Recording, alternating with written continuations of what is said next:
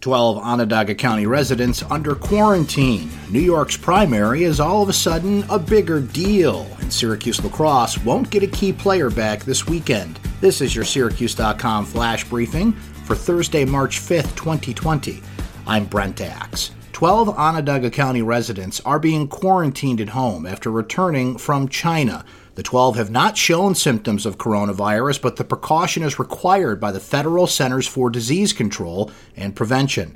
No one in Onondaga County has tested positive for the virus yet, but Dr. Indu Gupta, County Health Commissioner, expects to eventually see cases here in central New York, saying it's just a matter of time before the coronavirus arrives. New York's presidential primary election looms larger for Democrats after Joe Biden's stunning comeback on Super Tuesday.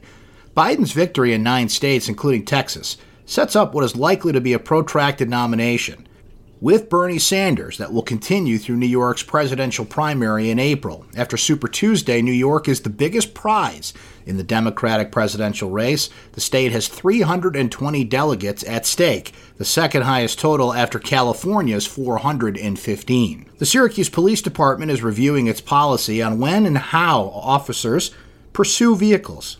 Department officials won't say much about the review, but the president of the union that represents Syracuse officers says he believes that the review stems from a six minute chase in January that ended in a crash. If Syracuse lacrosse had to play in the NCAA tournament this weekend, then defenseman Nick Mellon would play. That's how close the Orange's standout defender is to being cleared from a lower body injury. SU head coach John Desko said on Wednesday, though, that Mellon will not play this weekend. The two time All American will sit out as he continues to rehab a muscular injury as the Orange take on Johns Hopkins. That's your Syracuse.com flash briefing for Thursday, March 5th, 2020.